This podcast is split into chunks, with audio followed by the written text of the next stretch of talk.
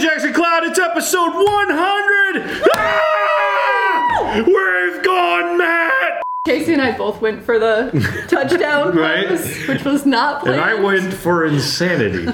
Anyway, it's episode 100 and we're celebrating because we are less than 1 million subscribers away from 1 million subscribers. Yeah! Also, to the person who left a comment on one of our videos saying get more subscribers, We're trying. So what you're saying is they should subscribe right now. hit that button. Okay, We've all never right. been more YouTubey in our No, entire no.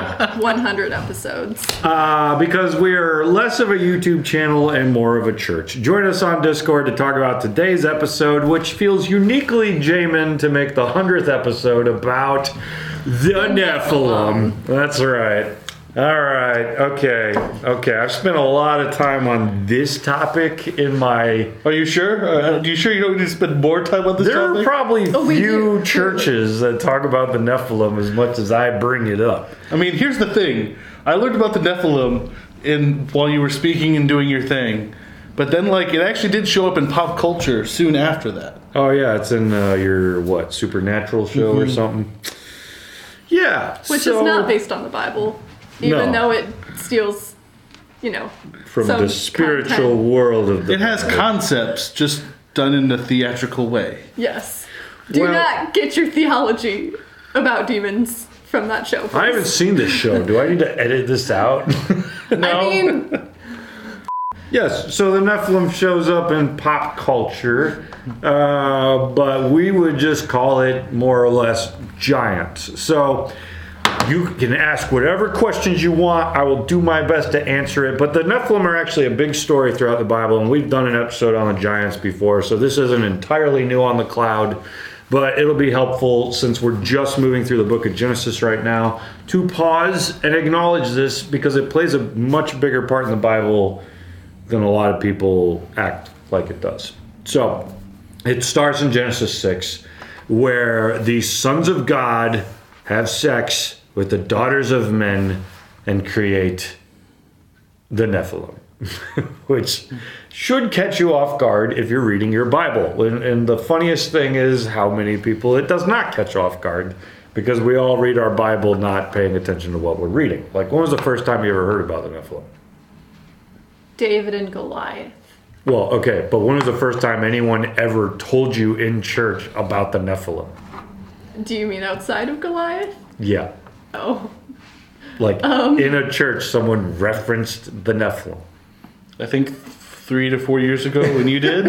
And it's in Genesis 6. and everybody who's been a Christian for a long time has tried at least once to read the Bible straight through and quit when they got to Numbers or Leviticus. But Genesis 6 is where this is. So most people have gotten that far and like, and then the sons of God had relations with the daughter, yeah, whatever. You know, like, how do we miss that? Well, the sons of God also like isn't talked about enough in the church for people to understand what that phrase means. So like a lot of people I think read that phrase and are like, "Oh yeah, men sleeping with women." Yes. Next page. So we inherently think that it's sexism. Is that like sons of God and then the daughters of men, you know, like women are nowhere near as like oh sons of God. Like we're thinking sexism, maybe?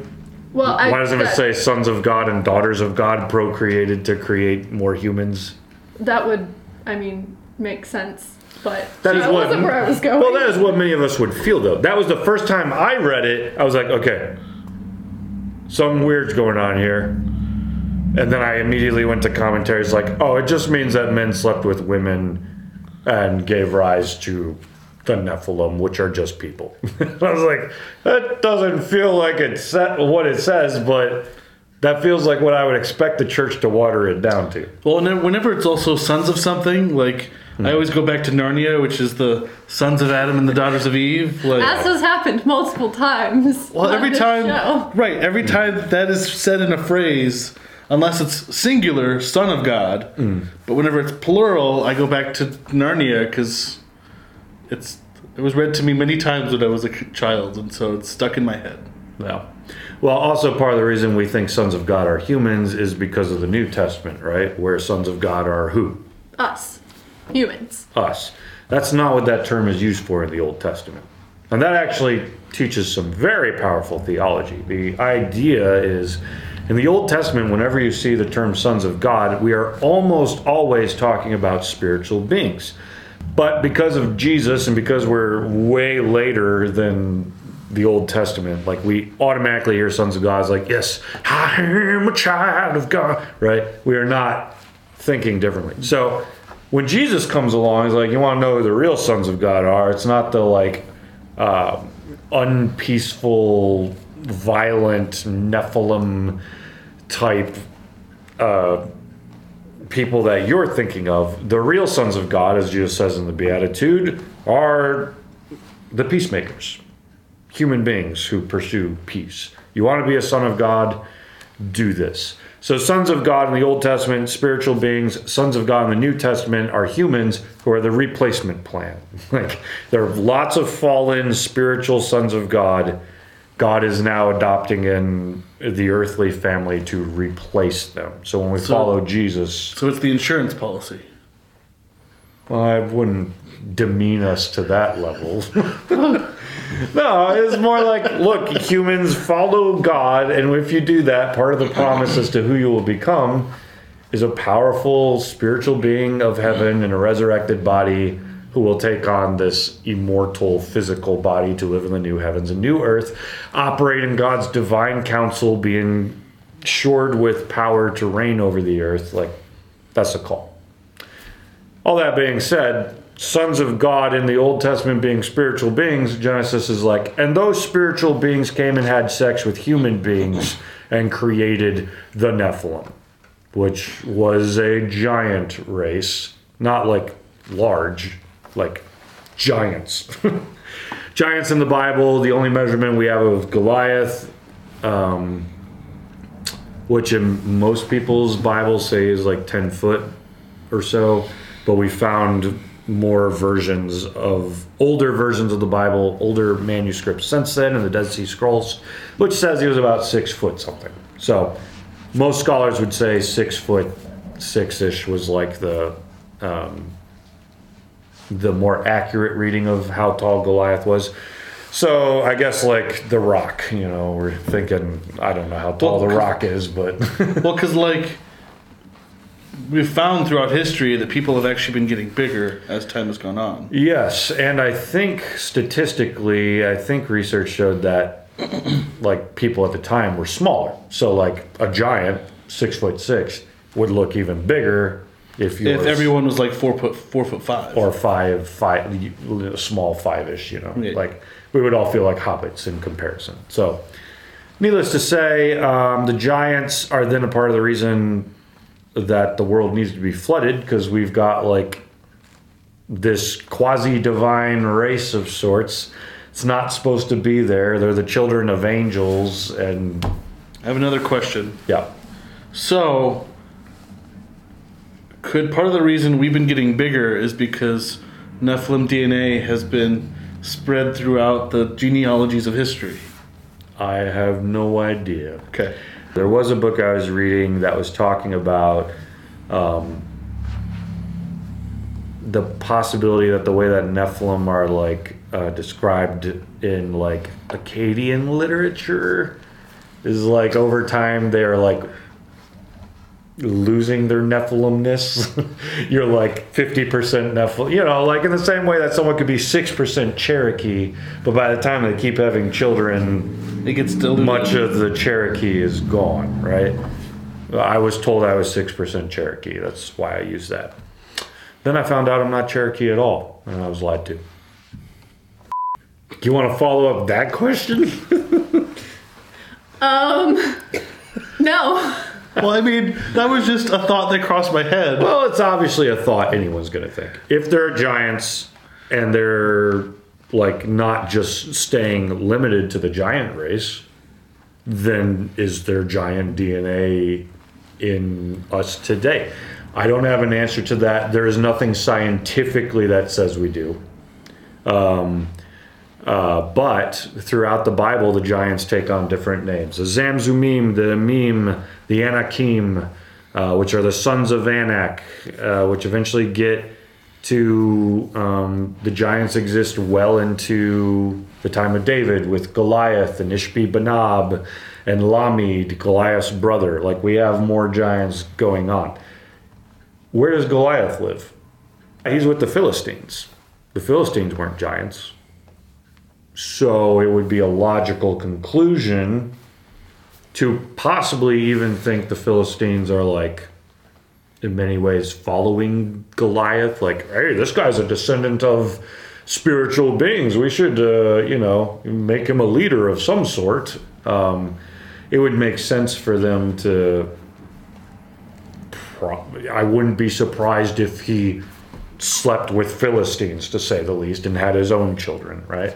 Um, likewise, the only places, if you read very carefully throughout the Old Testament, the only places you were supposed to wipe out uh, in holy war were places where giants were. And they weren't always living among just giants. Sometimes they were living among, like, the Amorites, things like that. So, like, you would probably imagine that giants living amongst human clans are probably, like, well privileged and probably having children, so on and so forth. So, needless to say, you're wondering if there could be giant blood. From a cultural, biblical standpoint, you would think probably. From a scientific standpoint, there is nothing that distinguishes it. So, That was just a thought that I had because I don't think that had been discussed. Well, everyone's going to wonder all these questions. So, what other questions do we have? Because we have talked about the Giants before. Go check out our video if you want to see like their whole biblical story. But they show up Old Testament, and then the remembrance of them and how they've impacted the world shows up in the New Testament, possibly all the way into like Revelation. Like, there's a part that in Revelation that talks about how it pictures all the new sons of God of heaven, like the human beings who have died, are called virgins, which is weird eh, because, first off, it's weird. But secondly, because I'm pretty sure they weren't virgins. like every Christian who's died and gone to heaven was a virgin. I don't think so. A lot of people would relate this to like holy war, is that when you were going into holy war, you weren't supposed to um, have sex with your spouse beforehand. Uh, so they're like, so they're being practicing virginity as they. Well, first off, that's not what virginity is. they're still not virgins because they didn't have sex in the last week, right? Instead, what if the Bible is picturing the sons of God of the Old Testament, like, gave away their like they crossed the line sexually. They crossed sexual boundaries they were not supposed to be crossing. Revelation may be saying the sons of God of the New Testament, the Christians who have died and gone to heaven to be with God, they're virgins. They haven't crossed the inappropriate sexual lines that the old sons of God did. So there is that possibility that, like, all the way to the end of the Bible, that the giants are still being remembered, or the sons of God of that created the giants are still being remembered. So a lot of the things that we have to go off of with giants are some of it's found in the Bible, uh, but a lot of it's found in other Jewish literature like Enoch, uh, which we've talked about before. It's not biblical literature, but it informs biblical literature. The people who wrote your Bible clearly read Enoch because they reference it nearly quoting it sometimes. Um, actually, in some Orthodox churches, I think Enoch is considered biblical canon. So, like, to some extent, people are like divided on it across the gamut of Christianity. But Enoch goes on to like, it, it goes on to um, try to imagine what life would have been like in Genesis 6. So it's all about Enoch from Genesis 5 or 6. Do you guys remember that guy? Enoch in Genesis 5 ish uh, says that he just went to be with God. God took him, like he never died or something. He just went to heaven to be with God. It's the weirdest story. Like I, I want to do a whole episode on Enoch, but biblically we ain't got nothing. it's just like then there was. Enoch and he walked with the Lord and God took him. Okay, you want to explain that, right? So Enoch is like pseudo literature. In other words, like it's it's not written by Enoch. It was written much later from someone trying to like imagine what life was like in Enoch's world, which to us feels we think of that as like a I don't know, it's like writing historical fiction is how we think of it, right? I think that would be considered historical fan fiction. Right. So we think of historical fan fiction today. Well, then you're thinking like, you know, Abraham Lincoln versus the vampires, right? So it's not to that level.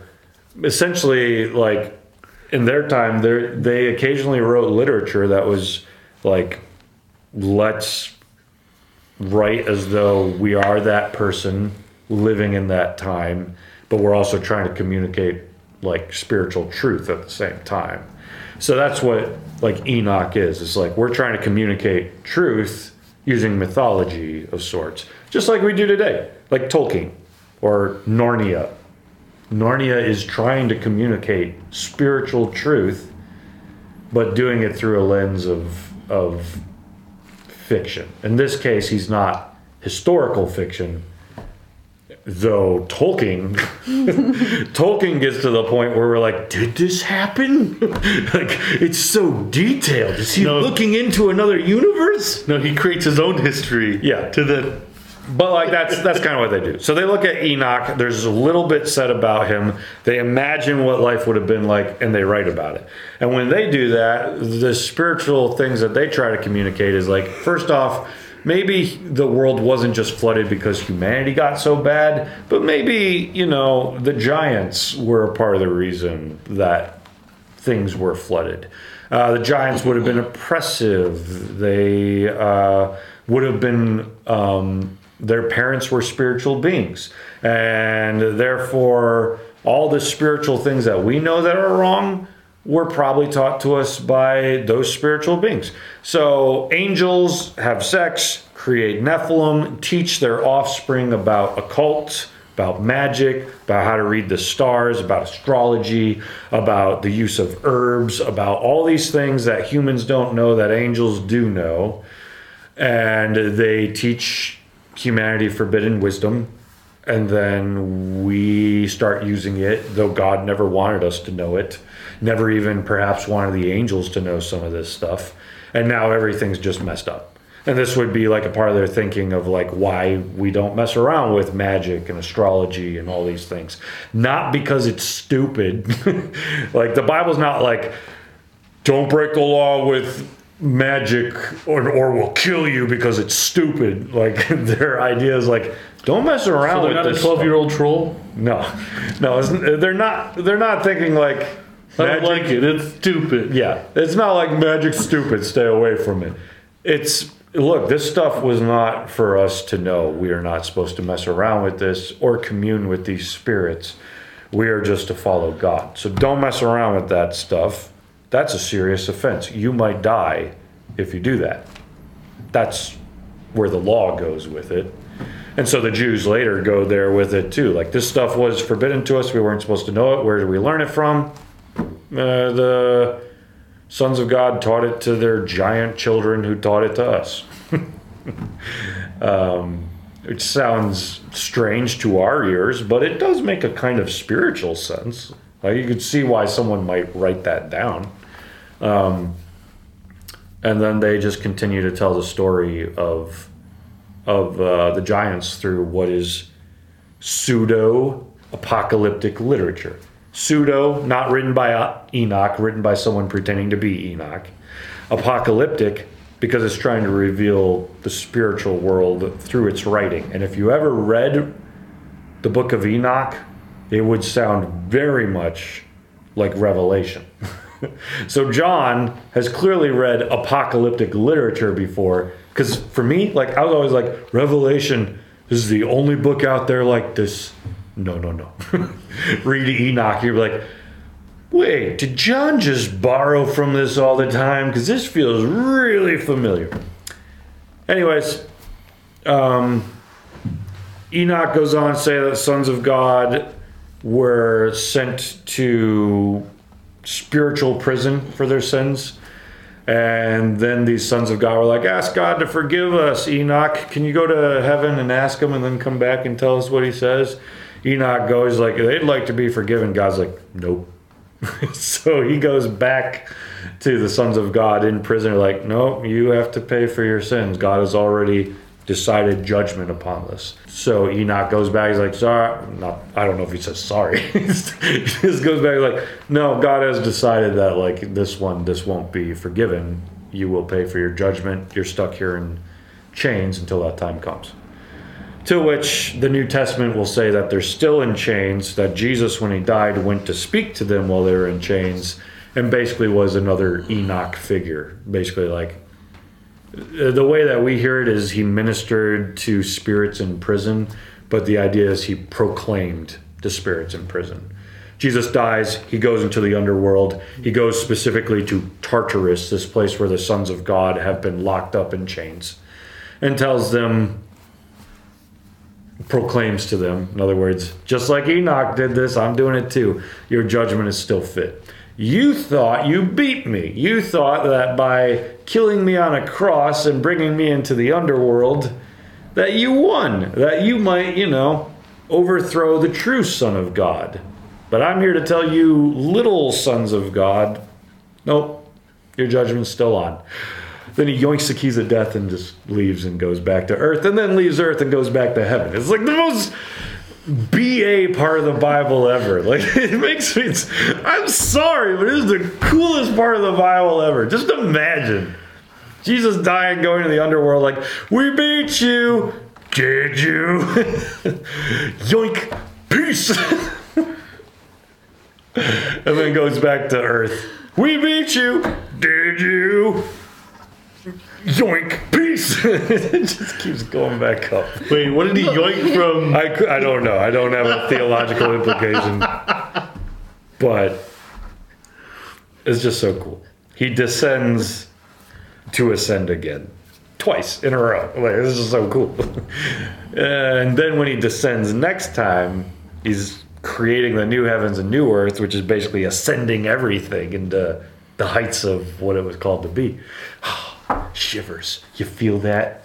You feel the holy shivers right now? That's our next shirt. Holy shivers. I'm sure many of you have questions, and a great way to get them answered is by joining the Discord and asking them. so do that or leave a comment below. We'd be happy to chat about it. Uh, and then, if you really want to see more of how this is all painted in the Bible, check out our episode linked up at the top at the end of this video about the giants. And you can uh, uh, see biblically where they're showing up all throughout the Old Testament. With that being said, episode 100, baby! We did it! Yeah! Unless you're on the podcast, we don't put the games on there, so you're on like episode 70 ish. It's cool. You can celebrate with us too. And now we shall join Jesus and yoink out of here as well.